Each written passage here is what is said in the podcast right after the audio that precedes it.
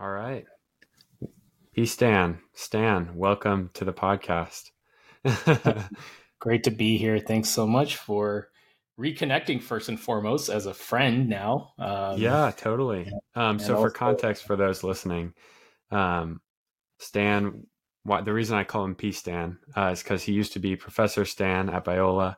Um, he taught um, some engineering classes and was doing research um, along with many other things. Um, we recently got to reconnect through Mission Church uh, in Ventura.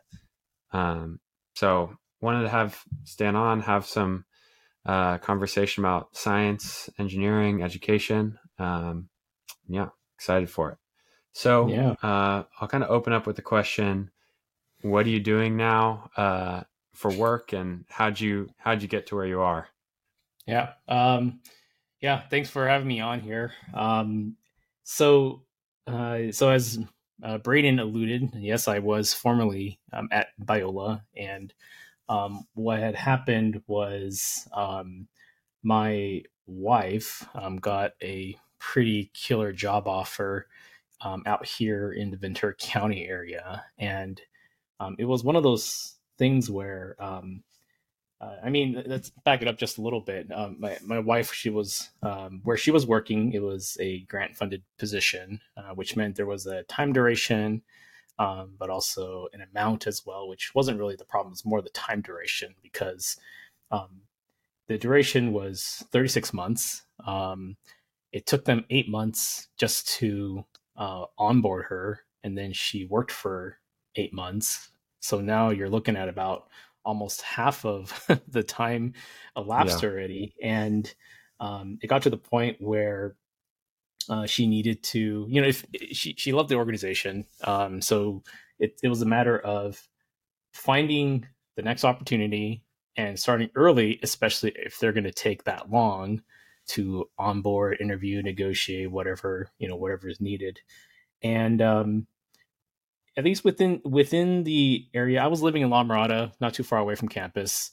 Um, so, you know, for listeners who know, it's at the border, at the cusp of LA Orange County. Like we were literally a stone's throw away um, off of Hillsborough from Orange County, but we were living on the mm-hmm. LA County side.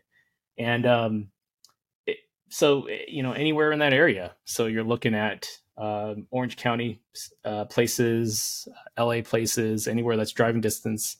Um, so we would keep my position at Biola, obviously, and um, she would uh, she could commute. Um, nothing was biting, so she so she saw um, my brother had posted a position on his Instagram uh, stories, um, and the stories are reels? Instagram Reels? Reels, right? Uh, reels are the short videos. Yeah. okay, yeah. Oh, so it's, it's the stories then, a picture story. Um, there you go. I'm starting to sound like a dinosaur here. Um, by the way, did you sign up for Thread? I know that's like the new thing now. I, I saw that. I don't know anything about it, but I downloaded okay. the app so I can play around with it at some point. Yeah, I just signed up for it, and um, I mean, we could talk about that too. Which is really yeah, totally. Um, yeah so uh yeah so he posted it as a picture story just a screenshot right? And um she just said ah you know i'll just apply whatever you know? She she's familiar with the organization um but yeah and within six weeks they offered.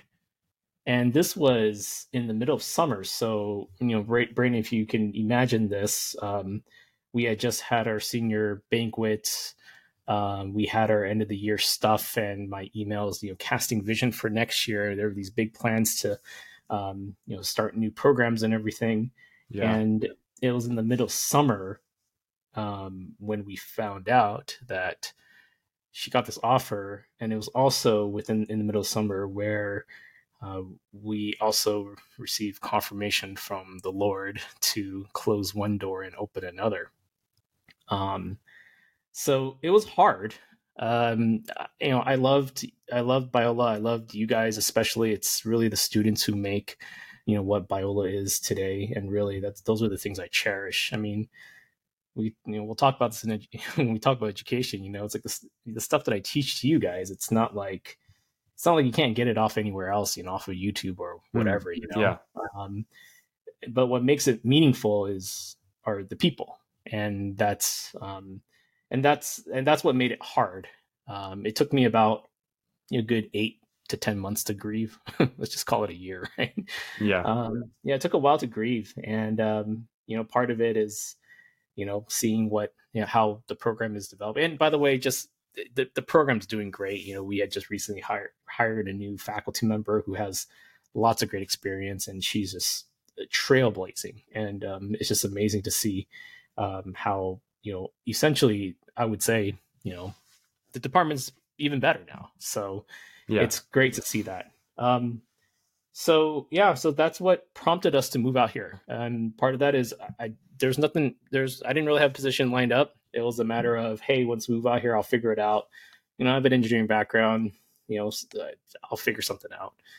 Um, unfortunately, in this area, um, there isn't really much engineering, and you know, Braden, you've kind of mentioned in our off times that yeah. Know, as you kind of are looking around and whatnot, it's noticing that it's a little slim compared to LA, Orange County. Totally. Um, it is. It is what it is. Um, you know, like you know, there's some history behind that, but um, yeah, I, I I first thought, look, you know, maybe this is an opportunity for me to go back into industry or something. Okay, well, there's really nothing around here that's up my alley, and um, and little did we uh, find out as we're driving down here, um, you have this wonderful school, um, a private hmm. Christian school up on the hills in Westlake Village, California, and um, we happen to, and then I happen to have a mutual um, connection there. So as I was saying goodbye to, to my mentors, uh, one of my mentors in Talbot, uh, Dr. Ben Shin, um, he, he he said, "Hey, I actually know the vice principal um, at that school." So reach out to him and see if anything could happen. And and I did. So sent in, you know, sent to LinkedIn, right? It's like we tell you guys to use LinkedIn. Yeah. you know, so I connected uh, with him through LinkedIn and um, it said, look, you know, I know it's a little late in the game in terms of hiring teachers.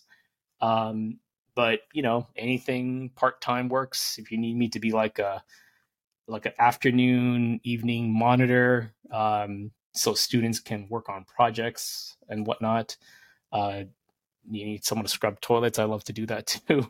Uh, I just I I know I, look at the pictures and you guys have a very nice engineering space and um yeah so so that happened and then um a few within within a day um I got a call to schedule an, inter- an interview. Wow. So I had my first round interview like the I messaged this guy on Friday. My my first round interview was on Monday. Uh, you know, remote, right? Um, and it was with principal, math, chair, and some others. Then I had another interview uh, with the engineering teacher, the director of the engineering institute. Um, and then I had a third interview with the head of school and their HR um, the chief of staff. And then I had my final interview with the associate head of school. He's um, essentially kind of like the innovation guy, or that he's part of the academic team, but kind of more on the innovation side. So he he really looks to see at he he he looks um, at what future things they can do, um, right. so that they're not just teaching what normal high schools teach, um, but they're actually trailblazing that way too. So um, and that was fun. Uh, and then yeah, within within a week, they offered uh, a full time position, um, not a night monitor position or anything, but an actual like in an actual teaching a teaching position, which um, you know, for someone for for the Lord to move so quickly with my wife's thing, and then also move so quickly with my thing as well. Um, it was just amazing and you know, yeah, to this day, as my wife and I were reflect are reflecting on that, we still just can't fathom um, kind of how everything was pieced together. Um, but yeah. you know, as as my head of school said to me, um, you know, we don't know where the wind blows. We don't know uh, from what direction. Um, and when the spirit moves, the spirit moves. You can't really contain it. Totally. You can't really stop it. So yeah, so that's yeah. where I am. So so what am so all that to say? Okay, go back to your question. What do I do now? I'm a high school engineering teacher, um, but at the same time, because of the diverse skill set and the topics in engineering, um, I'm also a, um, uh, I guess, secondhand math, physics, uh, whatever other subjects they need. Um, it gets kind of, you know, it's interesting because if you remember, you know, in high school, engineering courses aren't part of the core, right? It's um, math classes are part of the core, um, and those would take precedent technically, uh, which actually happened this past year. I was teaching actually eighty percent math and only twenty percent engineering, um, and part of that was, uh, yeah, I mean, they were just short in math teachers, and because that in-person math experience was a priority, um, I think I was scheduled to teach like four computer science courses. They just everyone just went to um, the online school. So, um, you know, it's uh, you know mixed reviews there, but um, yeah. but what I have in store for next year is 100% engineering, and uh, we can wow. talk about that later. Yeah. So, cool. So, um, how um, given kind of like the change in um, what you're doing, um, you've also got the the PhD research going on in the background. Um, so maybe you can kind of wrap that in. How has the switch to um, Oaks Christian uh, kind of tied into that research, and then that can give you kind of a chance to explain what the research you're doing is too. Yeah, sure. Um, yeah, so so I'm currently doing a PhD in engineering uh, through Mississippi State. Um, it is a 100% fully online program, and part of that is, um, you know, because of just my current life circumstance. Um, do I recommend online? Pro- I mean, sorry, I didn't mean this to turn to like a career counseling or grad school counseling type of thing, but um, you know, do your shopping, right? Just because I did it yeah. online um, doesn't mean it's for everyone. Um, I, every three years, you know, the Lord uproots my wife and I to somewhere else, and being in online programs has actually worked out for us because if anything, that was the only thing that was continuous, were you know some online programs. So yeah, um, but yeah, it's PhD in engineering, uh, but with a concentration in engineering education. So the unique thing about the program is um, it's engineering first, concentration in engineering education, which means um, there is a you know, there's obviously the engineering technical competency that's behind it. So whatever dissertation or research that I do, there needs to be an engineer, like a known engineering, um, uh, I guess, component to a technical component. And then on the education side, um, engineering education specifically, the impact has to be in it either has to be it has to be an education with in some way, shape, or form. So um, the way uh, doctoral programs work, um, at least here in America, um, you have coursework. Um, so it's my coursework is a collection between classes in engineering education, education, um, educational psychology, and core engineering courses. And then my dis- and then what you have to find is you usually have to find a committee of people who's willing to sign off. Um, that's the difference between let's say a bachelor's or ma- or some master's programs where um, you know as long as you take the class and you pass, you check the boxes when you check degree audit or whatever. And right. what that means is you know you've done you've accomplished enough to get that piece of paper uh, when you um, when you finish. Uh, your doctoral dissertation um, your committee it comes down to the four people um, or or fewer depending on which school you go to. But for me generally it's around four. Uh, you need to get them all to like approve and sign off on it. If they don't um, you're stuck or you have to keep going, keep doing research or whatever maybe. Um, and that's just uh, it, so it's different. It's a different kind of um, learning style, learning system, which kind of ties into you know the research side of it. Um, so the thing that I so I'm currently focused on um, on the engineering education side, it, focusing on the idea of creativity, innovation, and really just developing this like mindset um, that students have, uh, or what, or can, or are students able to actually develop that or learn that within the classroom? Mm. And how that kind of translates over to the high school is, um, well, I was doing some of this research actually at Biola. Um, if you didn't know, or if others didn't know, yeah, and um, and we would um, uh, you know take the data there and do some analysis. But now that I'm in high school, you know the extra you know, I'm still keeping the same thing, but the extra layer now is um, can we do this at a younger age now? Right. Um, you know, we're now starting to see things like, and you know, I have my board of, you know, I have my board of uh, my advisory board at my Institute of Engineering as well. You know, you have I have a guy who's been a CTO for like nine companies, and he even says, you know, he's willing to take a kid out of high school, straight out of high school, hire them full time, as long as they can show competency in their programming skills. Right. Right. Um, so you know, when it comes to the idea of innovation, tooling, task, you know, developing task oriented, um, you know, skills and stuff like that. Um, can we do that now at a younger age? So, um, thankfully, in terms of my doctoral research, it hasn't really. Um, I wasn't at this. I, I was at a point where I, I'm not. I haven't. Uh, I'm not stuck yet with my research but I'm able to still kind of, you know, wiggle some things around here and there. So it's still a little nimble, which is good. Um, but eventually, you know, hopefully it'll kind of boil down and kind of hone into um, the high school side. Um, yeah. So yeah, so that's my research there. Cool. Um, now I, I want to dive into that a little bit. Um, sure. What interesting things have you found um, as you've spent time kind of thinking about this and analyzing this uh, yeah. question? So, whenever we, whenever you think about research, um, at least for like early researchers, um, a, a, really big thing that you gotta you gotta be able to do is you got you gotta enjoy reading. um, there's a lot of reading, a lot of reading in very small text sizes as well and whatnot, and some of it can be dense. Right.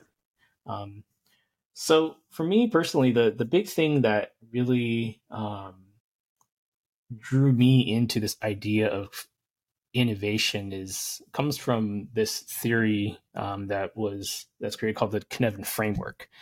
So the Cynefin framework is um, I don't know if you're able to put pictures or share screens or whatever. Yeah, there is actually a share screen option. Okay, so. you know what? Yeah. Do you mind if I kind of please. find it and post it? Yeah, please. Uh, So I know it's kind of crude when you're using Google Images here. Um, sorry, not to be like not scientific here, but hey, that's all right. But we, but just going off of Wikipedia here. Um, so, so this is the Cynefin framework. Um, so you have four different domains where you have clear, complicated, complicated, complex, and chaotic. So it starts on quadrant four, the bottom right, and it goes um, counterclockwise. And if you can just if you look at just some of like the big words here, you can kind of see how at the end of the day what we're looking at is we're looking at greater disorder. So clear being um, you know things are easy tasks. Then it's complicated, complex, chaotic, and in the middle is confusion or disorder. Um, and that's usually the space where a lot of um, when you think about uh, corporate innovation, and so, how do you innovate in a corporate company? So, I think well, some of the more recent things that you see uh, that we've been seeing on the news are like NVIDIA and whatnot. It's like you, you think that GPUs and video processors and whatnot is like, um, is we're at a peak or something. No, like there's always there's always more to innovate. Right. And um, part of it is, you know, especially when you're looking at the two bigs, right? You have NVIDIA, you have AMD, and you're trying to figure out well how do we now um how do we be like the next big thing or what how can we like break through um besides just this you know this trajectory that we're heading towards because we're at a point where in some technology um it's starting to plateau in terms of how much we could do because you know you can only optimize so much you can only process so much so quickly you can only have um, you know, you can win by a few seconds and whatnot, but at the end of the day, it comes back to like, okay, well, does that matter for the everyday person, and who does that really matter to the most, right?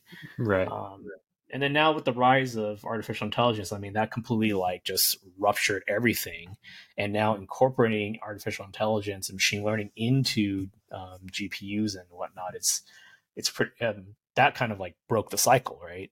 So it's no longer just a rat race to being quicker, but now it's like now we've actually added other things. So there's right. this idea of combinatory effect that's actually happening, which is pretty interesting.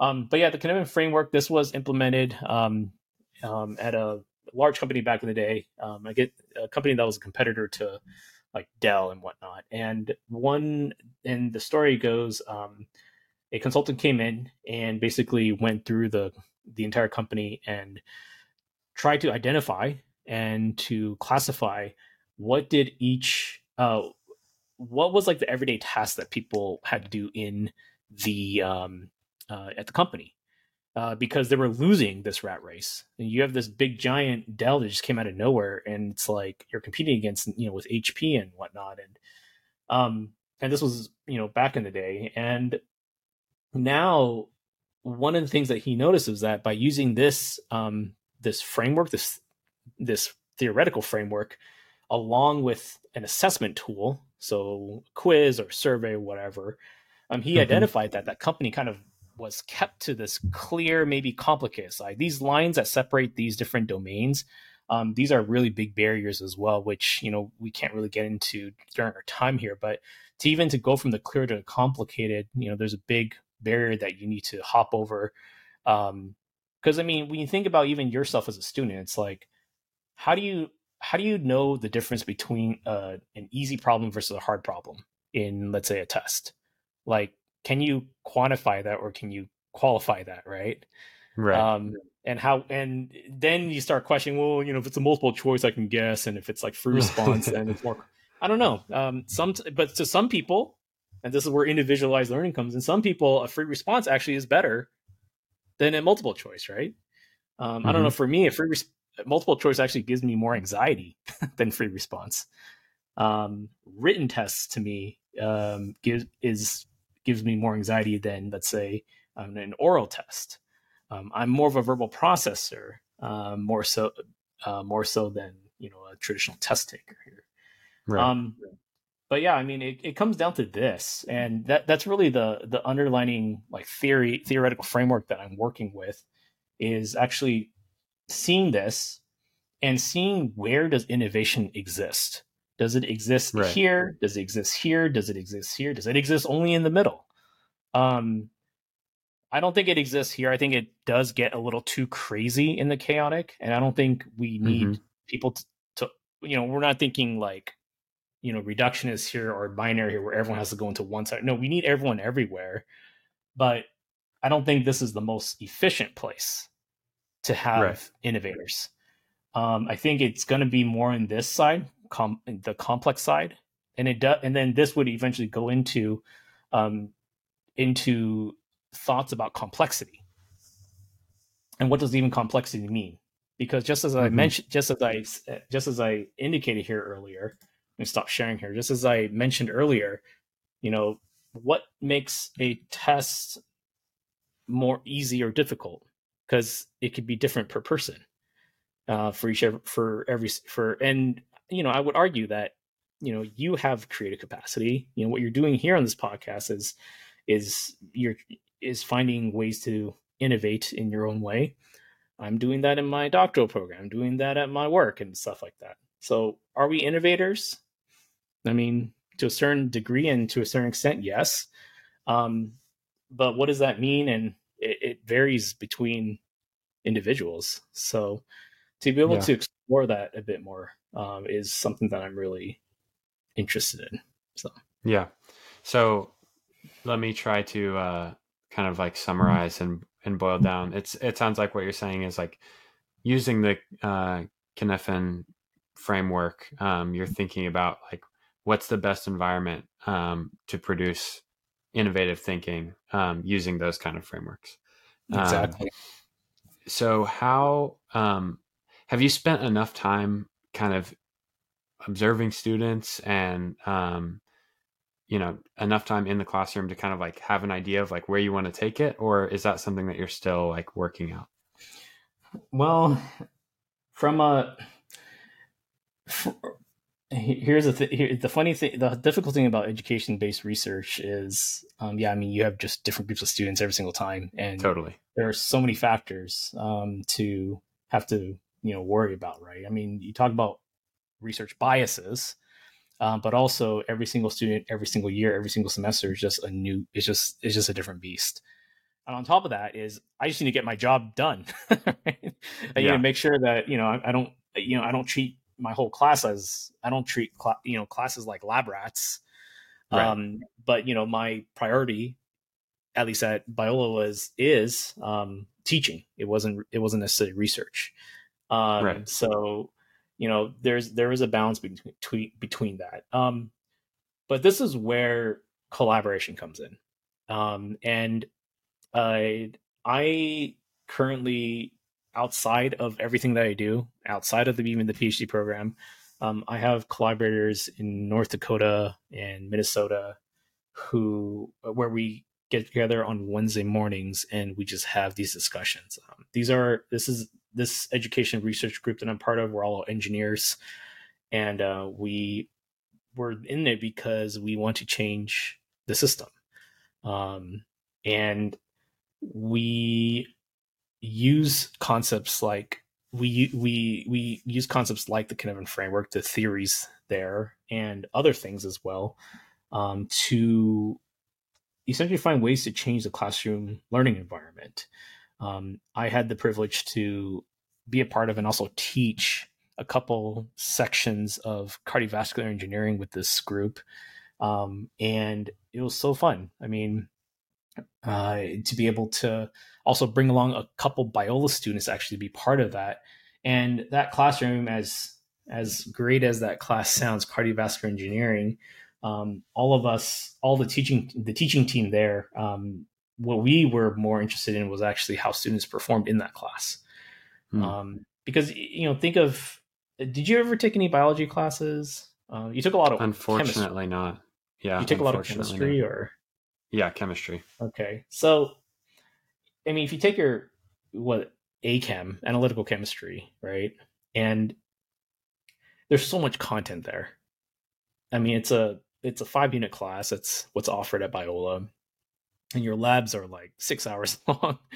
and you're still, and you still can only cover like a small, you know, snippet. It's, I mean, you call it a survey of analytical chemistry but at the same time, it's also um, a it's still only a small portion of what a chem is.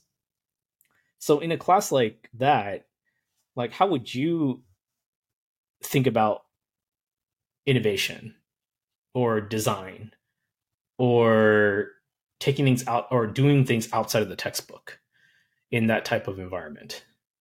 I mean, it's yeah. hard, right?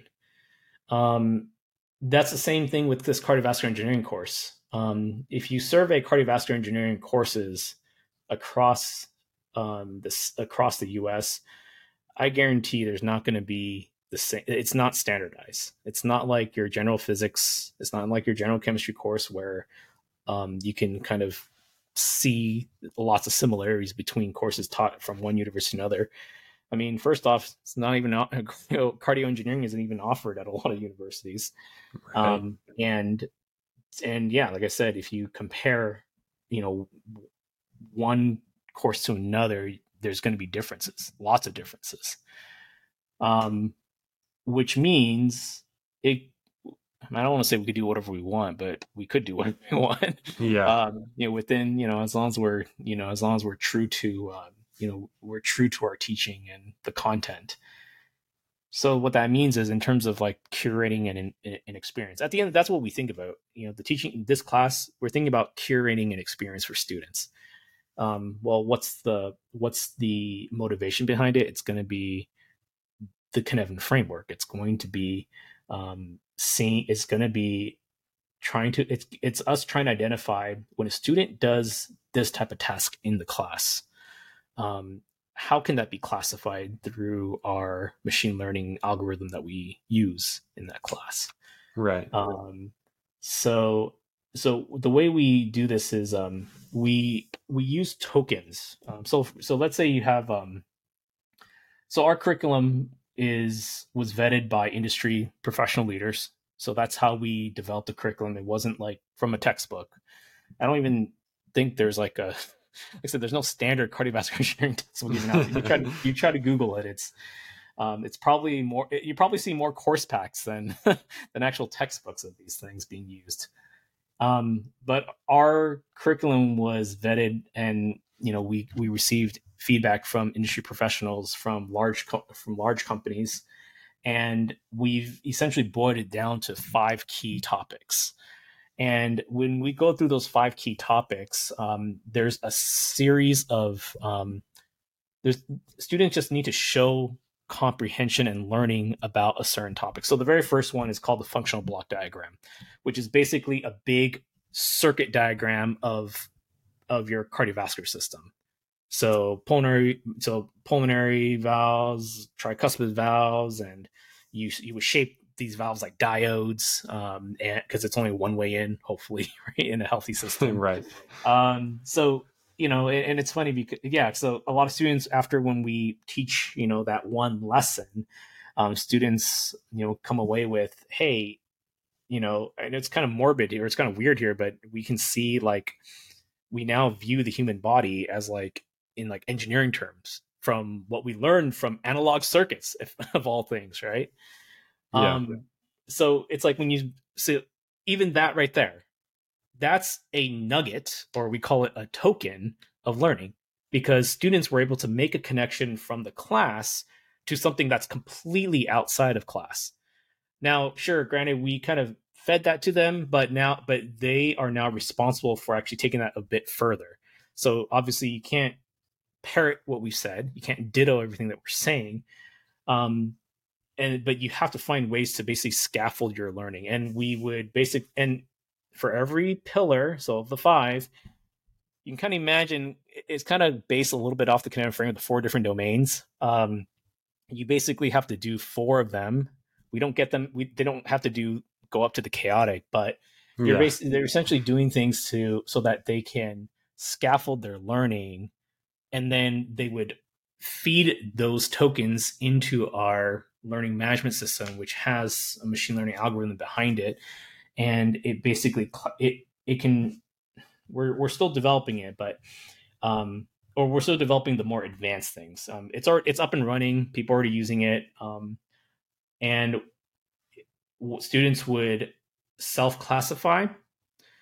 Then it would go through a, a, a, verification, a validation, and then it would spit out whether or not it was essentially approved as you know you've reached you were able to cover pillar one step three or whatever. Gotcha. Um, so now what that does is that allows that provides us with data related to the education side. It's like oh you know you think engineering class you want to design something new something innovative led to engineering. And yes people do in that class people have started companies from concepts from the class they've received patents they've plenty of journals and poster presentations from that class. Um, but more importantly, besides like getting that end goal of like, hey, you know, I, I want to be able to, my goal is to present at a conference or whatever. Um, that's not necessarily, you know, the thing that we're excited about. What we're excited about is whether or not the student is actually able to get to that point and whether or not they can document that journey up to that point. Right. So, and that's the research side, right? It's understanding that journey because now it's you get to the point where you reach the goal, great. So, what were the skills that you had to learn besides content? I mean, content's content, but right. what were the skills that you had to learn to get you to that point, and how can you take that now to like your internship, to your workplace, and if we can somehow like put that in a bottle somehow, and like feed that to like high school students. yeah. Uh, you know, then you have like, you know, little innovators, um, you know, coming out of my school from other schools. And, um, you know, uh, there, uh, we have someone from pretty high up on J from J, in JPL who's part of our advisory board, and you know he he's also a professor as well. And at the school that he's at, um, he's had you know, he's mentioned to me several times that students who come out of our um, our engineering institute that I'm at right now, that I'm in right now, um, they're bored in college. hmm. um, so it's kind of like, you know, um, it's kind of this whole thread thing that's happening, right? Thread just like you know, it's one thing to be a competitor, but it's nothing to like, you know, stick it to, you know, Twitter and whatnot. Not that we're doing that. That's not the goal. The goal is, you know, it's to it's to show you that like, you know, let's not discount the younger generation. Um, right. Um, just like, you know, you're you just finished college. It's like you don't I'm sure you don't you didn't want to be discounted as like, oh, you're young and naive and whatnot. No. Right. Um, you know, uh, we believed in you um, and we want to see the best in you. And you're technically an adult, I guess, you know, because you're 18. But, um, but even like the younger kids in high school, um, you know, I believe that they still have, they have that potential, and you know, that's the change I would love to see uh, moving forward. So, yeah, yeah, I think to to kind of use some of my experience to support that. I think at the when I was hired as an engineer, I'm going to put air quotes on that. Um, I didn't use any of the physics or chemistry that I learned. Um, what I did use was problem solving, um, an analytical mindset, um, you know, the ability to um, observe a process and break it down into its parts. Um, those were the valuable skills. So when you're saying like it's you're trying to find the like the nuggets of um or like have the students reflect on what skills they gained. I'm like, yeah, that's to me that that seems spot on.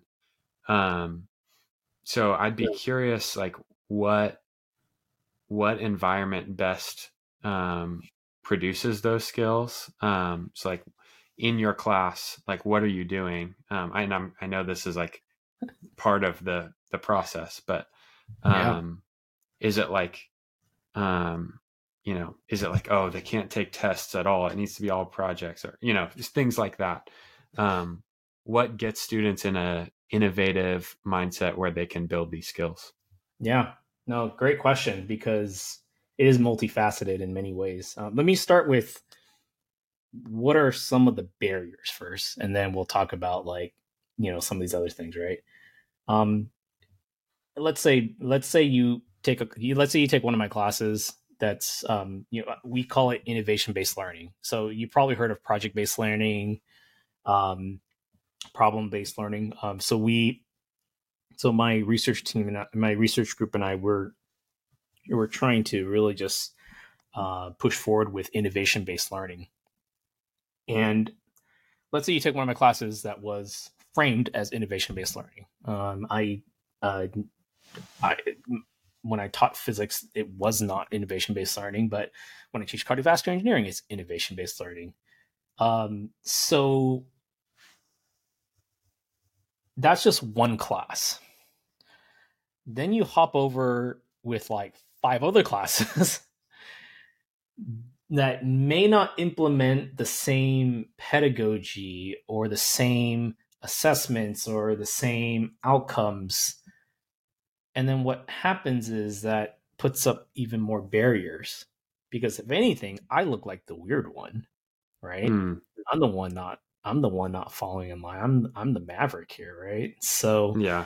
Um so that's one of the barriers is that um when there isn't necessarily buy-in from let's say a larger entity a department a program a university um, not that they don't want that right? They you know they would love to see you know braden incorporated right?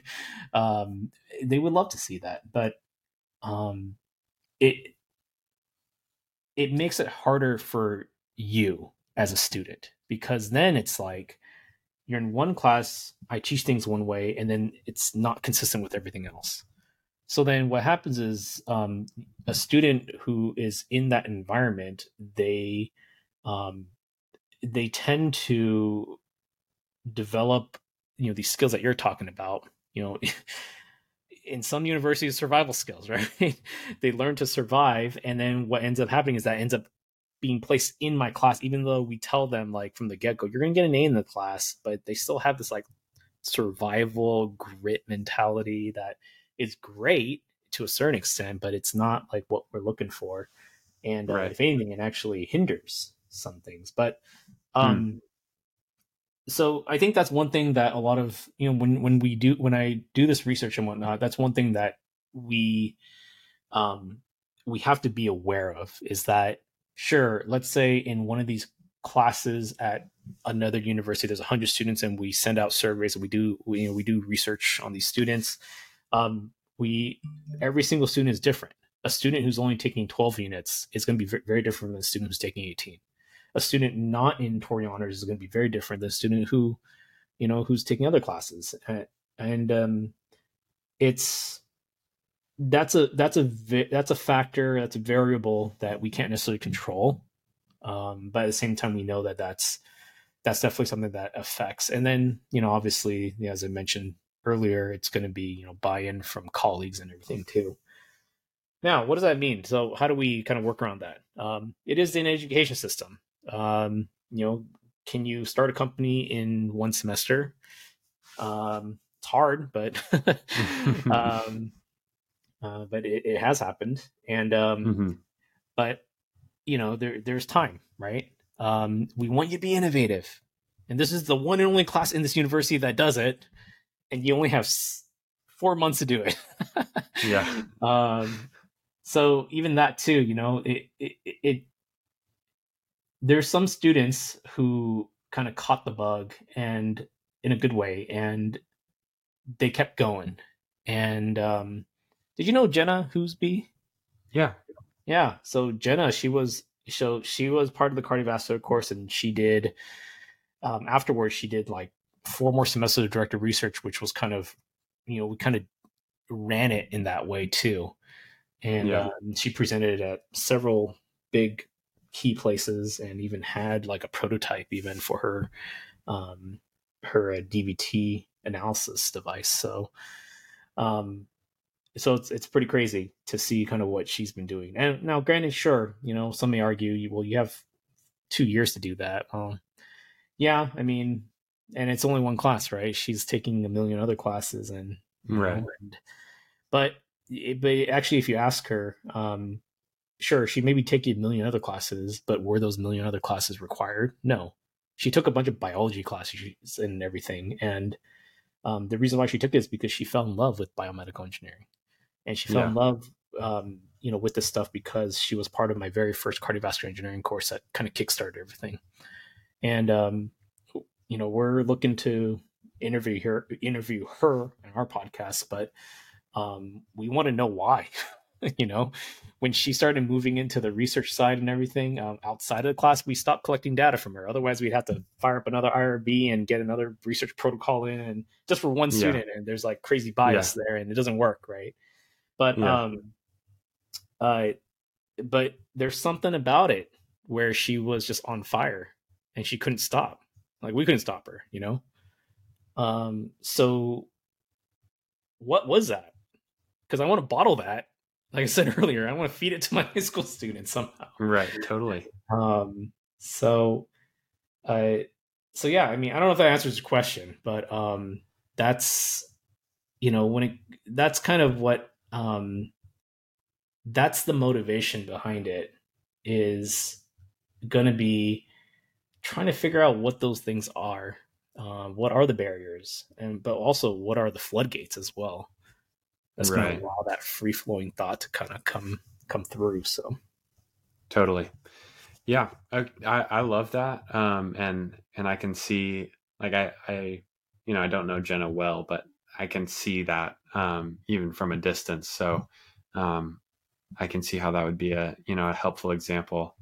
Um, and now I'm thinking about how I should get her on my podcast too.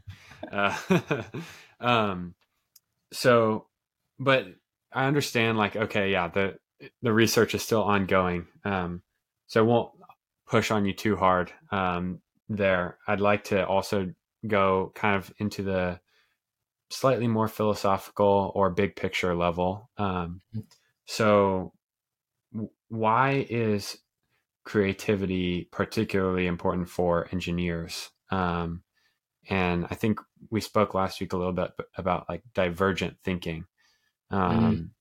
So, why is it important for engineers to be able to think um, differently as opposed to convergent thinking where they're you know you're taught a certain way of doing things um, and you follow that way. Sure. Yeah i mean you don't want to press too hard on the research but that is part of the research too right? Um, I'm right sorry. I'm personally trying to identify well it's a good thing. I mean this is it's all stuff yeah. that i um yeah. that i i read all the time. And you know the things that i'm trying to identify more in students is you know the differences between convergent versus divergent um, tasks thinking, activities, etc. Um, so when so how do we classify something as convergent? How do we classify something as divergent? What's the what what's the line that's um, that's dividing them? And that comes down to also creativity as well. Um, so creativity, um, yeah, I mean, we usually associate creativity with the divergent uh, type of thinking there, and um, creativity. I mean, the very first thing I always tell intro engineering students whenever you know whenever I do teach the classes, you have to think of engineering not as not like physics or not like math. I mean, you have to like physics and like math, but you mm, can't right. you can't couple them in those same categories. If anything, engineering is probably more like art and design, kind of that camp more so than physics and math and chemistry and biology. Totally agree. Um, yeah. I mean, would you say would you say that art people have to be creative? Would you have to say musicians have to be creative? I mean, I think it's a very simple yes. And if engineers are if we if we can view engineers as people who kind of operate in that way, just from a mindset standpoint, um, I think that's the dividing. I think that's where the creativity comes in, right? And that's also the the line that divides, you know, physics or even applied physics to engineering. I would say, um, because now we're looking at because now when we ident- when we when we now throw the word creativity out, um, we're looking at so many different things. Um, for example, um, you know, we think of songwriters and we think of artists um, who you know who are designing who are creating these pieces. And you have the engineers who are who are designing these things on on um, you know SolidWorks and AutoCAD and whatnot. And now we're at a point where i mean you threw in the word philosophical is you know we can't move away from even the you know this concept of like artificial intelligence and whatnot right? Totally. um with uh, ai you know writing songs and you know you have the the pictures the picture generators yeah. thing um so we'll, we'll talk about that in a little bit but um but the main thing the thing about creativity is um we need to find ways to continuously get aspiring and up and coming engineers in that space of creating or being creative even to the point where it's like it can be as simple as and design the next generation backpack, and which is which is actually one of the activities I did in, in my engineering class. Um, I'm I'm a I'm a big backpack person, um, and um, you know it, that's I guess that's my version of like shoes or whatever. Um, right. But I, I, own a lot of backpacks and like tech backpacks, and that's just because I just love them. Um, I, and they're not, and they're all different in one shape, one way, shape, or form. There isn't. I don't have the perfect backpack um, every backpack I own has a different function, different verse, a different feature, different whatever. So I propose it to the class, like, okay, we'll design the the design a, a brand new a brand new backpack, and you know, if I'm an investor, and you know, show me that this is like the next the hottest thing. But don't look at it from just a design perspective and you know the color scheme or whatever but also look at it from like a human factor side to it, right? An ergonomic right. side. So now we're looking at systems engineering and and integrated design and all that stuff. And um, so in many in many scenarios, and even in my undergraduate studies, and you know, um, there's just been so many times where it was where a lot of the tasks that were do that a lot of tasks that I had to do were very were just they were just left in like this cognitive domain where I just had to regurgitate. Um, I was walking on eggshells. If I didn't say the right thing, or if I didn't make the right connections, which is the same thing as saying the right thing, um, I would lose points, and those points would lead towards me questioning my kind of go spiral, right? You, you, question your validity, you question your calling, you question your uh, whether or not you're good enough, you're up to snuff. And then what yeah. hurts, you know, for some students, unfortunately as well, there's a point where the administration comes in and they have to kick you out of the major too, right? If your GPA is too low for a certain period of time. So, so, uh, but that, but as you said, um, a lot of the things that you're doing, even in your workplace, in industry, is not, you know, were you able to get the answer in the back of the book? Um, and, well, and, eh, yeah, and go ahead. The reality is, most of the time, there isn't an answer in the back of the book. Mm-hmm. It's not like, oh, you got it right. It's like there are multiple there are multiple answers you could give, and hopefully, one of them will help us. exactly. And we need to learn how to live in tolerances. We need to learn to live in decimals. Um, very classic example is, you know, let's say you look at Ohm's law, right? A lot of the a lot of times we just stick 12 volts and then we just swap around the resistors and well what's the current okay well it's a very easy linear you know linear relationship there and you can you know a third grader could probably figure that out but it's like but then that's the thing it's like we've been trained so much to like look at whole numbers that's what we expect when we go out to the workplace. It's like no you have yeah, yeah. to you have to learn to live in decimals. You have to learn to live in microns and mac and big numbers and um and the tolerance levels of like 10 20% and you have to learn how to like you have to learn how to soften that up a little bit more and more and you a lot of times you can't do that from just looking at numbers you have to look at graphs right that's why mm-hmm. there's a mm-hmm. there's a big there's a difference between being able to solve for a number which you know i taught 80% math this past year and that's what we did a lot of times it's one thing to solve to be able to solve for a number but it's also to like okay so what how do we like make this more meaningful well let's plot it and see that this harmonic motion that's happening well if it's going out of control and it's not dampened enough well maybe we have to like fix something so that you know there's not too much resonance and we have a nice smooth breaking pattern or um, so reduce reduce the amount of vibrations that are happening in dynamic motion and stuff like that these are um, a lot of students they can't make that connection there because a lot yeah. of times w- when students are what students are trained to do is they're trained to okay well i know how to take an integral um, i know that the integral is you know the area under the curve well I, I guess i could do a differential equation um, i mean nowadays it's like you have so much software that does that for you but more importantly it's can you still and can you interpret it now is that to say like oh you know we should it's not to say that we we sh- we shouldn't learn math. No, we should. We need to learn math so we know how to um, make adjustments as needed. Right. Right. Reducing damping factors and stuff like that is not just like swapping out the brake. I mean, okay, maybe swapping out the brake pads, but someone designed the brake pads, right?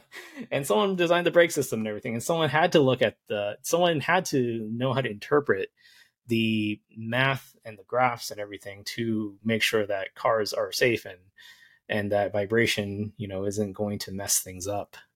So, yeah. So, kind of to summarize again, um, it, it sounds like real world real world problems are complex and don't have a single right answer um, mm-hmm. most of the time. Mm-hmm. And so, creative thinking, divergent thinking is important because um, it puts students in a um, kind of headspace where they're solving um, more real world problems than they are like just trying to repeat uh, correct information. Yeah. I mean, I, I recently just talked about diabetes and, um, you know, the, the first test of diabetes was you, someone essentially was tasting urine, right? I mean, that was hmm. the first, like, that was like the very first test for, um, uh, for diabetes and whatnot. And then now we're at a point where we have these like you know these continuous glucose monitor devices you know the patch that you have there. Yeah. And you know it's connected to a pack and then you have your phone to like you know um, you could uh, it's all smart now or whatever. Um, but that's still not like solved right? Um, even to this day people are still pricking their fingers. Um, even for so long we've known about diabetes for so many decades. Um, yet we still haven't found that completely non-invasive solution yet. And you have a lot of smart people working in this field right? I mean you mm-hmm. get grants all the time for this. You can um, you know, there are a bunch of companies uh, you know the chief scientists at um, Tandem Diabetes you know taught at Biola for a little bit right. you know? So he's you know he's um you know he's in that space and then you have the the giant medtronics who's also in that space too and other companies but um but that's i mean that's something weird to think about right? It's like we've known about diabetes for so long but we still have yet to have some sort of non-invasive solution. I mean i, I just recently just got lasik a couple weeks ago. Mm-hmm. it's like crazy right? Um i but yeah i mean in terms of like medical technology and and that's the thing I love about biomedical engineering is because there are so many unsolved things, so many unsolved problems. And if you sit there and you just let people think, and every generation of students are going to think about something different. You know, I'm going to focus on one thing. You can focus on another thing. The generation, you know, ahead of you is going to uh, ahead of you is going to think about something else. And um, it's not about it's not necessarily about the content, right? Like you're saying it's all about have it's all about developing that it's it's about being you know i guess in crude layman terms it's being comfortable in, in, the messiness of things. It's being comfortable right. in complexity. Well there's a book title right there right? Uh, being comfortable in complexity. That's um, really the big thing that uh, we are trying to get students to do. It, it, you know again if people go back to that that top left domain um, complex um, that's where you know emergent practices come out where students are now starting to um, take the things that they're already familiar with and they're actually now like um, they're really they're really doing something new with that skill set somehow. Because a lot of times even with complexity and with creativity as well creativity doesn't necessarily or innovation doesn't necessarily mean you have to think of like the brand spanking new thing um, because a lot of technology nowadays, it's there was some concept from somewhere and another concept from another place, and somehow it was just combined. I mean, right. this. I mean, I, I don't mean to use this as a very you know it's a very crude analogy or illustration here, but you know this when Nvidia kind of started blowing up this past couple of weeks, and then AMD kind of came back and said, "Oh, you know, we're now implementing AI and stuff like that." Well, it's not that AI was new. I mean, it's been around for a long time, actually. It's just more recently the concept of making AI free. that was the thing, you know? Um, right. So sometimes complexity and creativity is not about brand spanking new, it's combinatory or combination effect. So yeah. if you are able to practice that and you learn how to combine things more and more, that's going to only help with your creativity. It's going to help develop that skill set a bit more, and then that's where something new can actually come out of nowhere. Um, yeah. So um, that you you're, have reminded me of a, a quote from um, the Black Swan by Nassim Taleb. I don't know you've you've you're familiar, um, but the the quote is. Um, the strategy for discoverers and entrepreneurs is to rely less on top down planning and focus on maximum tinkering and recognizing opportunities when they present themselves. Mm-hmm. Um, I I've been reflecting on that a lot lately. Um, but the idea of like maximum tinkering, I think that's kind of what you're touching on. Is like it doesn't have mm-hmm. to mean you have to design and create something entirely new. Uh, it may be that something already exists that um, you can tinker with, um, and and who knows what can happen. Um, exactly. yeah. We're at a stage in technology where a lot of things exist now. So now you know what what does it i mean right now what's the hot thing right now is now trying to bundle ai with everything.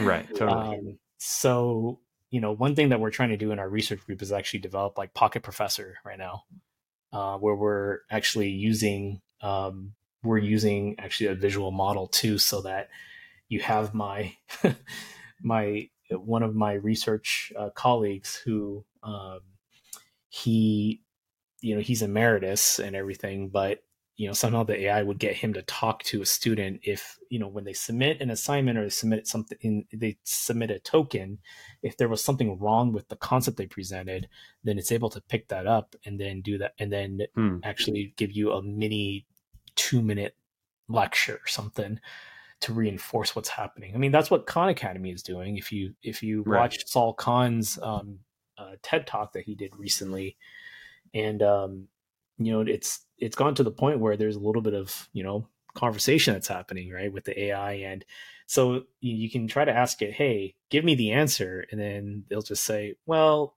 i can't do that but let's think about you know first steps like what should you be looking at first and then they'll say something wrong in the middle of that process and then it would somehow it would be able to catch that somehow in the middle of that process and then tell them, well, think about order of operations. You know, you should, you should think about you know, what happens if you have a parentheses in your factoring, you know, versus, you know, an, an exponential or something.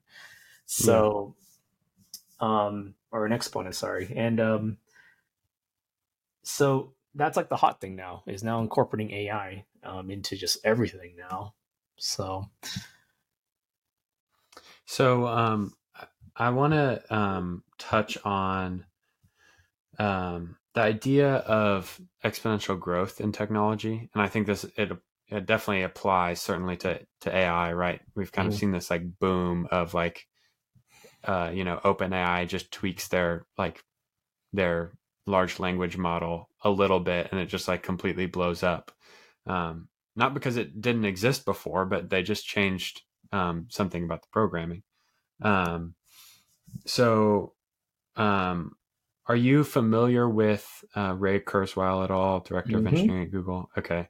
Um, so I read a Singular. little bit of his, yeah, yeah, his book, um, "The Singularity is Near." Mm-hmm. How, uh, what how technology transcends biology. I think as the title.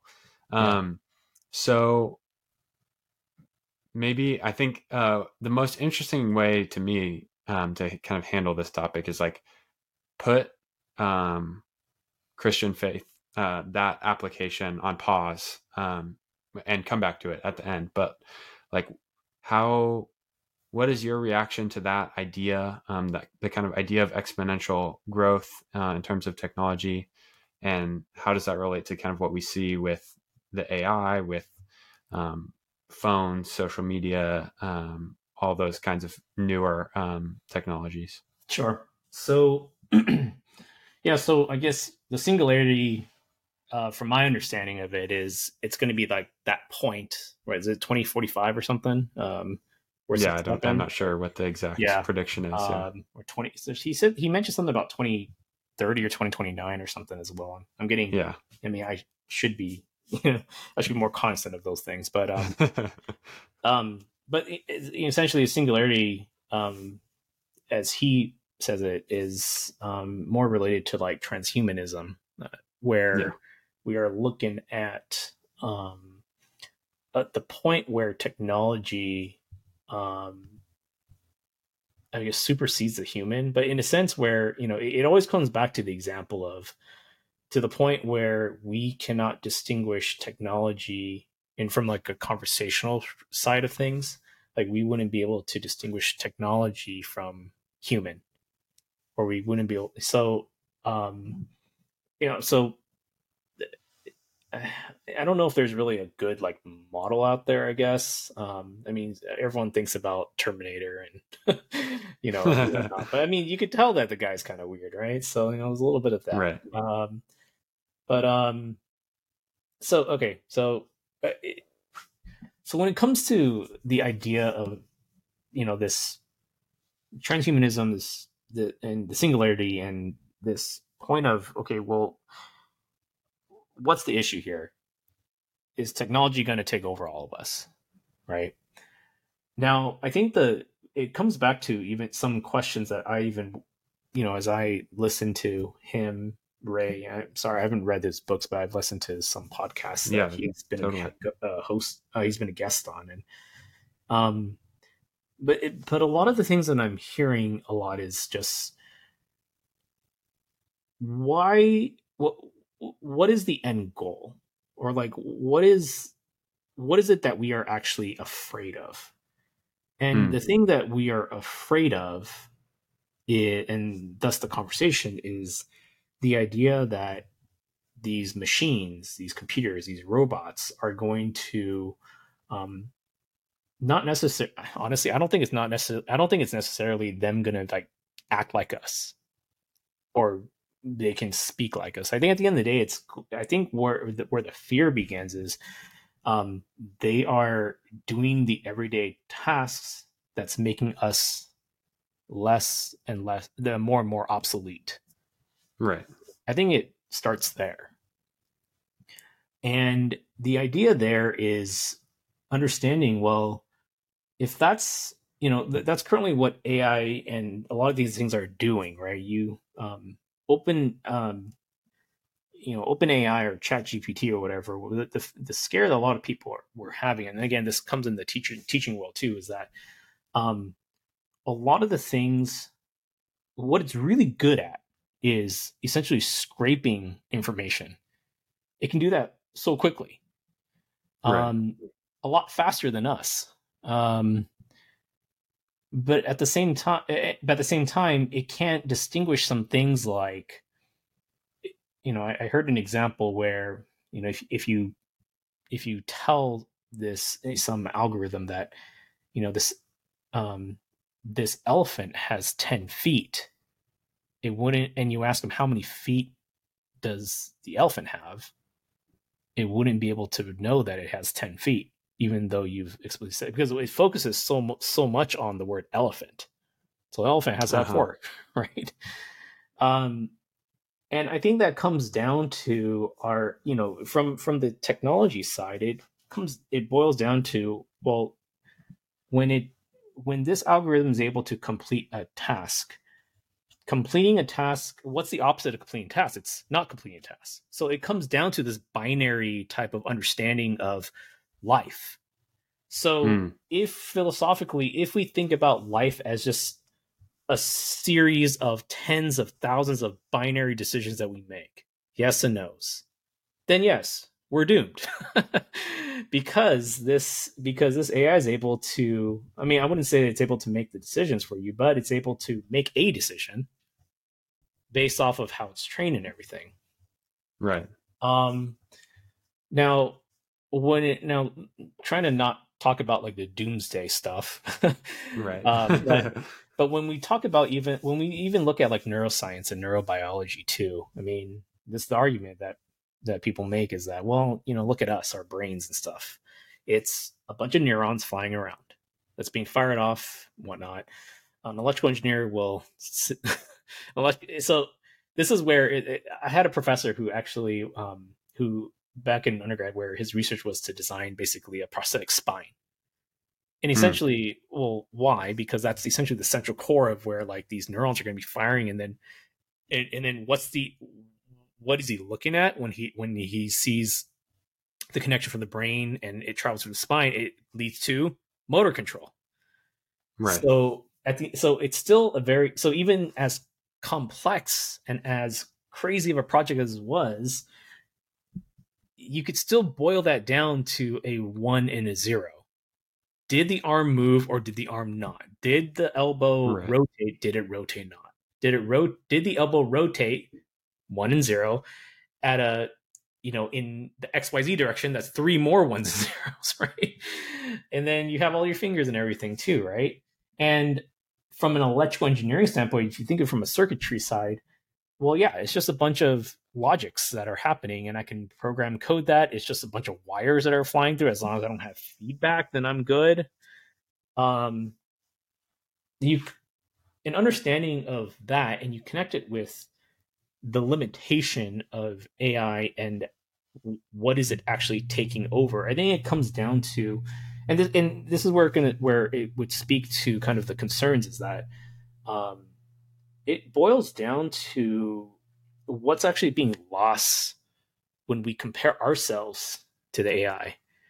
Huh. And the challenge I've I've had with teachers because I because you know that's a conversation that we had and I obviously was one of the people who they had asked to kind of you know comment to give comments and thoughts about this especially when it comes to people in the history department people in the english department. And the challenge i had for them was um, you know when it comes to these what you do in the classroom um, if the level of what you're doing if again go back to the Cynefin framework right? The four domains. If all you're doing in the class to get an a is everything in the bottom left where it's just all just clear.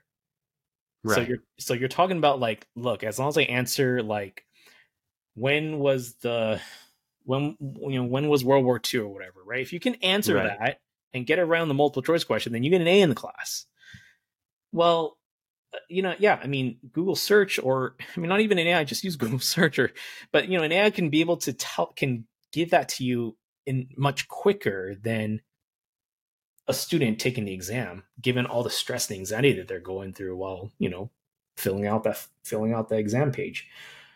Um, so what does that mean for us as we prepare and think about like the next generation?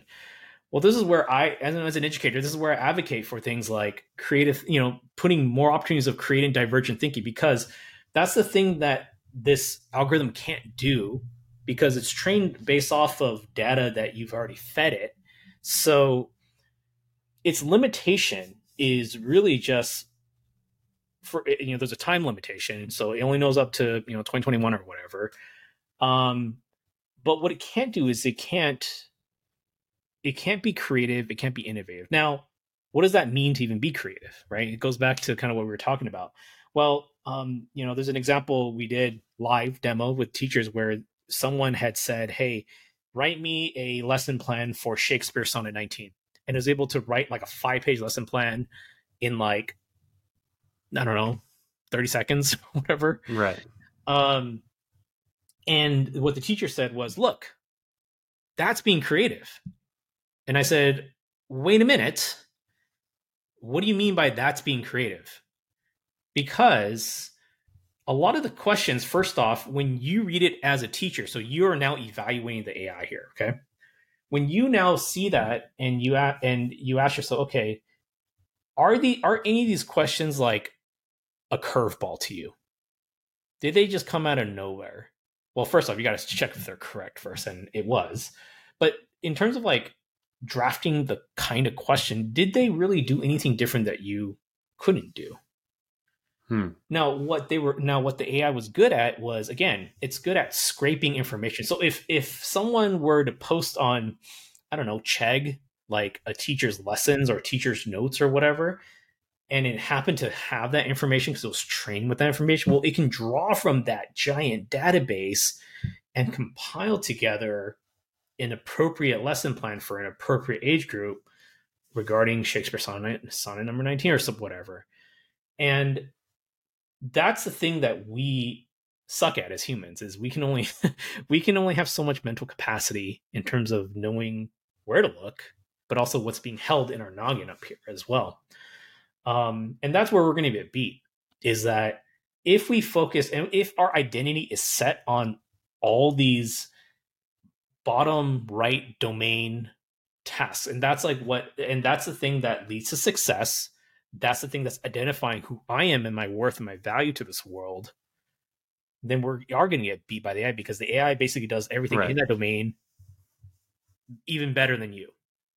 Right. But what can't the AI do? Well, it can't solve the problem of diabetes, right? I try to ask it, you know, what's a can you give me a non-invasive solution to solving diabetes? No. You know, that's where we are still needed. And I think right. that's where the line, that's to me at least where I see the line drawn. Um, does that mean I am advocating for or against? No. Um, I, I think, you know, I'm teaching a class on artificial intelligence next year, next school year. So in a few weeks here. So it's not so you know, I'm not going to teach them to not use it, right? Right. Um, that's like you know one day lesson and you're done for the semester. No, it's like no, I'm actually going to be teaching them how to develop algorithms and all this stuff. And you know, does that mean that we should just throw it all away? No. Uh, but what does it mean in terms of like accepting what accepting this and what how it's integrated into our lives? I think that's kind of what we need to focus on is when it comes to how you know what is being lost here and how much of your personal identity have you put in those things that are getting lost i think when we do a reflection of that just personal self-reflection of that i think that will help better help us better understand um, how this ai phenomenon would have an effect on our lives yeah um, will get to the point where you have i mean you know I guess the concept of like transhumanism, you know, uh, pulling away from like the philosophical term, but like, you know, I think AI will get to the point where you can have something where it's almost indistinguishable. I mean, we see that in, you know, there I, I see some like YouTube videos, and you know, I try to develop. We're yeah. trying to develop a Pocket Professor, where it's my, you know, it's my um, it's my research colleague. He he doesn't even he doesn't even pre-record the video. It's just the research colleague, and it's the algorithm that's actually moving his mouth, putting natural motion to it. Um, it's crazy, right? Yeah. So, yeah. Um, so uh, it, what I'm kind of seeing is like there's this tension, right, between yes, there does seem to be this exponential growth, maybe, of like as you get better and better tools, it makes it easier to make more tools, and you know, um, it continues to progress. But at the same time, you have hard limitations on what the tools are able to do, um, and that is that causes plateaus. Um, so it's not a clean exponential curve um, because um, with each technological advancement made, there's a, a, typically a hard limit that's met as well. Um, so now I'll kind of open the door to like as a Christian, what are we to think about um, kind of all these new developments um, and what what is our response to the person who's you know banking on Neuralink to fix all their problems and that kind of thing. Yeah, I mean it's there's still a lot of unspoken, unanswered things that are out there, right? Um, you know, it's interesting because even though even you know Ray himself says that you know this concept of singularity you can't connect you, you can't even connect it with faith, right? And um, mm-hmm. um, you know, you know, we have to just look at the science. Okay, you know, right. sure, right. But at the at the same time, science still can't explain things like emotion, right? Mm-hmm. Science still can't um, it still can't ex- you know it's it still can't explain things like well if you hold your spouse's hand for you know x amount of time you know it's supposed to it helps with like your relationship grow and develop more and more right? I mean i'm talking these are just simple things right? And i mean not even throwing any christianese in there right. they're just even even in the domain of science right or psychology if um, you know whatever people's perspective is on psychology and whatnot I mean, even just look at our example of neurons, right? We are, someone can say that we're just nothing but a bunch of neurons flying around in our brain that's causing me to move my hands and causing us to talk and whatnot. Um, well, can you qualify that? I mean, we can quantify it, right? Because we right. have monitors, we have voltmeters and whatever to right. be able to quantify it, but can you qualify it? um, how does the combination of all these neurons flying in a certain way um, bring about a certain emotion in us right and that emotion is not the same for all of us either right um, right we're all made differently um, so starting with that limitation of there is a limit in terms of even like how science can even interpret the and we're not even talking about the physics and these other you know these other you know these other things that are out there but even for science there's a limitation. And then there's um so therefore even even that concept of like okay we can only focus on the science i think that kind of breaks down on itself. Hmm. So then when it comes to the Christian faith, now the question is, well, well, I mean, let me be crude. What does the Christian faith even have to do with this, right? Um, right. Because you know, as as someone who you know, I became a Christian in college, so I didn't grow up going to VBS and all these other things. Um, right. I served at my church's VBS to get the VBS experience. That's what happened. um, but um, yeah, but yeah, I mean, more importantly, it's um, when it comes to the Christian faith now and how it and what that says about you know these concerns we have um you know we can look at ecclesiastes and think about how at the end of the day it's like it's meaningless so mm-hmm. even so it doesn't end there that's the thing but but when it comes to like the meaningless of things it's more like we can gain all this knowledge we can gain all these super AI powers and these common these combinatorial effects is able to do, we can even gain all this creativity that we've developed over time. Um, but it's all for naught if at the end of the day for ourselves personally if there really if there isn't like a compass behind that otherwise it's just a sad reality i mean that's really what it is, mm-hmm. right and I think at the end of the day, that's kind of where that where the Christian faith comes in. I don't. I mean, I don't want to be controversial here either. I, I don't necessarily see a strong because the way I see this AI is I really just see it as like another piece of technology, right? It's like the iPhone. Right. I sure, yes, there are effects that the iPhone does, good and bad for an individual. So, you know, it's good for me because I can talk to people. We can be reconnected through text message and stuff like that. But it can right. also be a time sink for a lot of these teenagers that I see and and whatnot. Um, so every technology has the potential for being good or evil. It really comes down to the individual who actually harnesses it. And that's yeah. where the Christian faith comes in, is going to be, well, that individual who has harnessed the technology, if it comes to the point where the AI does become un- uncontrollable, is someone willing to pull the plug on it right? Um, so I mean, it may come down to an ethical type of like consideration, and you know, then that falls into the realm of Christian ethics and what does it even mean and stuff like that. Right. But at the end of the day, you know, the Christian, in terms of how the Christian faith is integrated into this, um, I see it as uh, it comes down to the individual and where their compass kind of comes into. Um, so uh, the technology is always going to be there, um, and it's and you know we're going to use it. Um, I mean, I just downloaded this app called Luther. Um, I don't know if you've seen it. It's like the AI Bible app.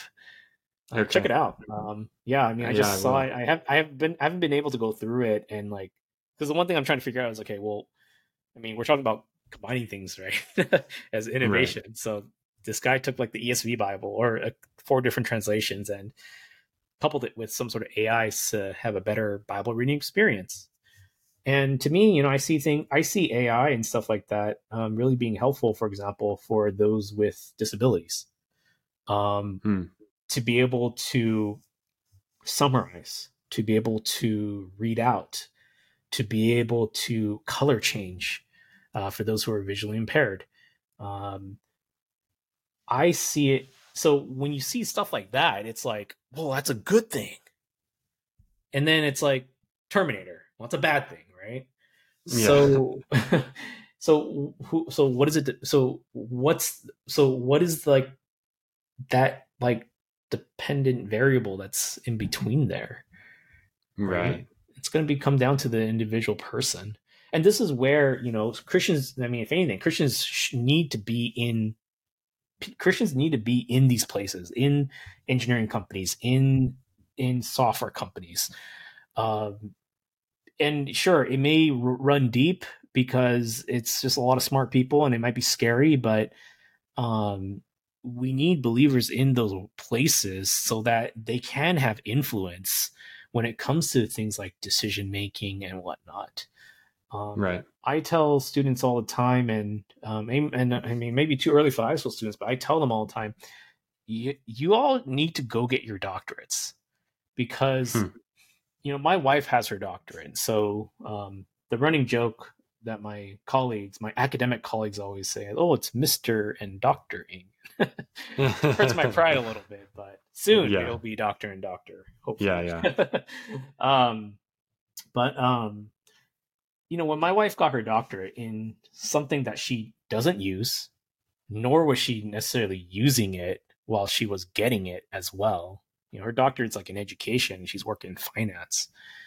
And the thing is, it's like having that doctor, and again, I'm not trying to get this all emotional, oh, you know, it's not going to rely on emotion and cultural, social, whatever, but, you know, having that doctor really opens the door in many ways. And it kind of sucks that it has to be like that as well, because it's kind of a long yeah. uphill battle. But in today's society, like it actually speaks volumes, um, and it can actually put you in a position where you can have that voice um, to you know in those spaces. Um, right. So yeah, I mean, I don't know if that really answers the question in terms of how you know, well, you know, how does how does AI and Christian faith how are they integrated? I know that's kind of a big Biola thing is integration of faith and right. Uh, but I think at the end of the day, it does come down to um, you know that it's that liminal space right? It's like where does where where can all the error happen? I mean we write in our lab reports all the time right? It's human error. Yeah um, yeah totally. It's like 90% of the error. And that's the thing that's going to happen right and as funny as it yeah. is, as we're saying it now well it you know if something were to go wrong i won't i don't think we can blame on the ai i think we blame on the humans right so mm, who was the person yeah. who made that decision? Who was the person who signed off on it? Who was the person who um, didn't, you know, pull the plug? Who didn't speak up? Who didn't? And those are the things that um, I think that's where the Christian faith comes in. Is we, we need to capture the person, the individual, like at that space and encouraging them. I mean, developing um, church spaces and environments that are encouraging.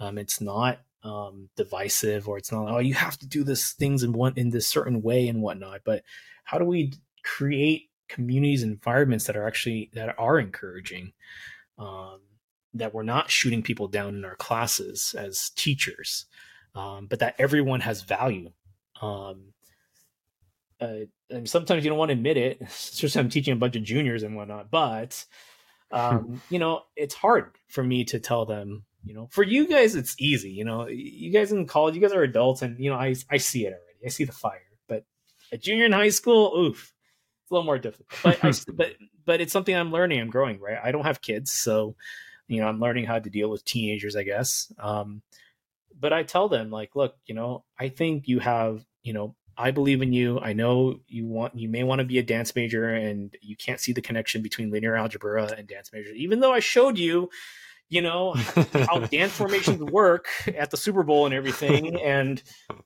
you know, and you just brush me off like that you still have value in this world you know yeah and i say it from the bottom of my i'm not just saying because that's my job it's like you know I, I, I do mean it and um, i'm growing in that way i'm not i'm not a perfect person i'm not a perfect teacher um so yeah being in this environment this high school environment has been really humbling especially so totally. but how do we create those spaces right and again we create yeah. those spaces from a christian worldview christian perspective that is um, acting in grace right?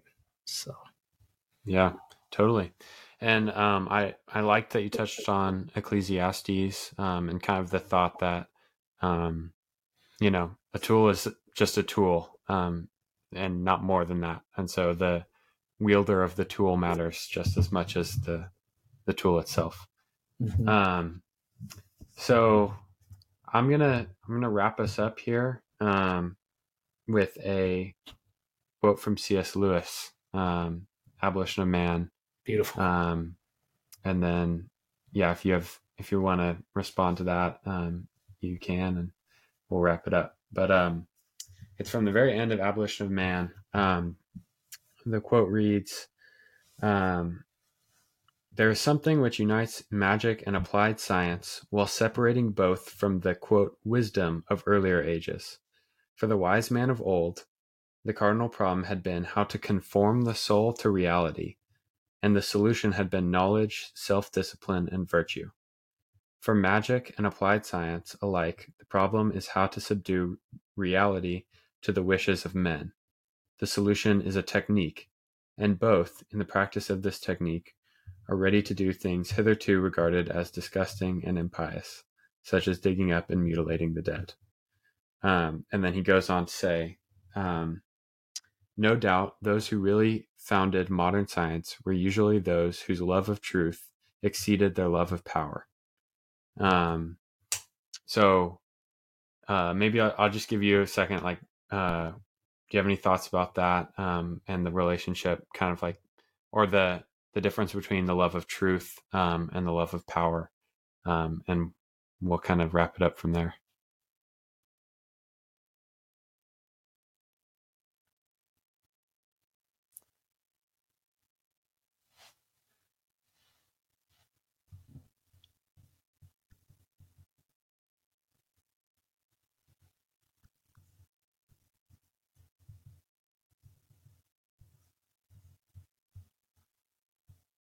I think I lost you. Um, not oh, sure. How about now? Yeah, now I can. Okay. You're quiet, but I can hear you. Okay. Um, sorry about that. Um, no, you're good. So, um, the concept of truth, pursuit of truth versus pursuit of power. Um, someone's always going to be better than you. I mean, let's be real, right? In something. So would right. you say the top tech folks that are out there, Elon Musk and Jeff Bezos, like, are they the best at what they do? I mean, what does it even mean? Like, what are they? I can't even categorize them, right? Uh, right? Visionaries or whatever, right? So, right. but they also have blind spots too, right? And I think that's the the that's the thing about Abolition Man is a great text, but um, yeah, I mean the the pursuit of truth and having that motivation behind that as opposed to power is what's going to um I mean there's a lot of wisdom in that as you've as you've cited as well um because when you are seeking truth I mean there's an assumption that you as an individual have that says that truth does exist, right? Mm. Um, and what that tells you is, well, it's going to converge somewhere. But then the pursuit of power, I mean, even that power itself, I mean, what does that mean? Does that mean a throne? Does it mean uh, C suite, um, executive suite, or whatever? Is it the corner office? Is it having a pen or whatever? Um, there's always going to be someone who's better than you that's out there. And I, I don't I don't say that as a means of like oh you know shoot everyone down and whatnot. No, it's um, yeah. It you know again it comes down to just the mindset behind that. Uh, even when you it's and and I like that. It's um and you know that's one of the things that kind of drew me actually to Christian faith is actually um, my the very first sermon that I listened to um, was you know I wasn't a believer. Um, I went to this church because it was the closest one to campus, and the the preacher that day, Pastor Sam Shin, who also was the one who baptized me as well. He um I, I, I don't remember what the message was on, but what I remember was he used a lot of C.S. Lewis. He used a lot of Thomas Aquinas, and these are names that I knew. These are names that I knew of, but as a non-Christian, right? As a non as an unbeliever. So to be able to make those connections and to realize that even these individuals were pursuing a certain truth as well, that itself was um, was very humbling, and I think it started to kind of break some break some barriers, tear down some walls as well within my heart. So, yeah. Um, yeah, no, I mean, there isn't really much I have to say about these things. I'm not a, my wife's the English major, if anything. So, yeah, um, but definitely, um, you know, I could, I see those type of divisions, like in terms of truth versus power and how that's applied, I guess, in, in life today. So, totally. Yeah. All right. Um, well, thank you, Stan. Thank you for your time. Um, and thanks for you know being willing to come on, share some thoughts, um, and go over some of your story and what you're thinking about. Um, I appreciate your time. I appreciate uh, you being flexible with the scheduling. Um, I had a blast, and I'm sure we'll you know we'll continue to have these conversations, whether it's uh, on the podcast or not. So yeah, of course, looking forward to it. Thanks for having me. Yeah, yeah. All right.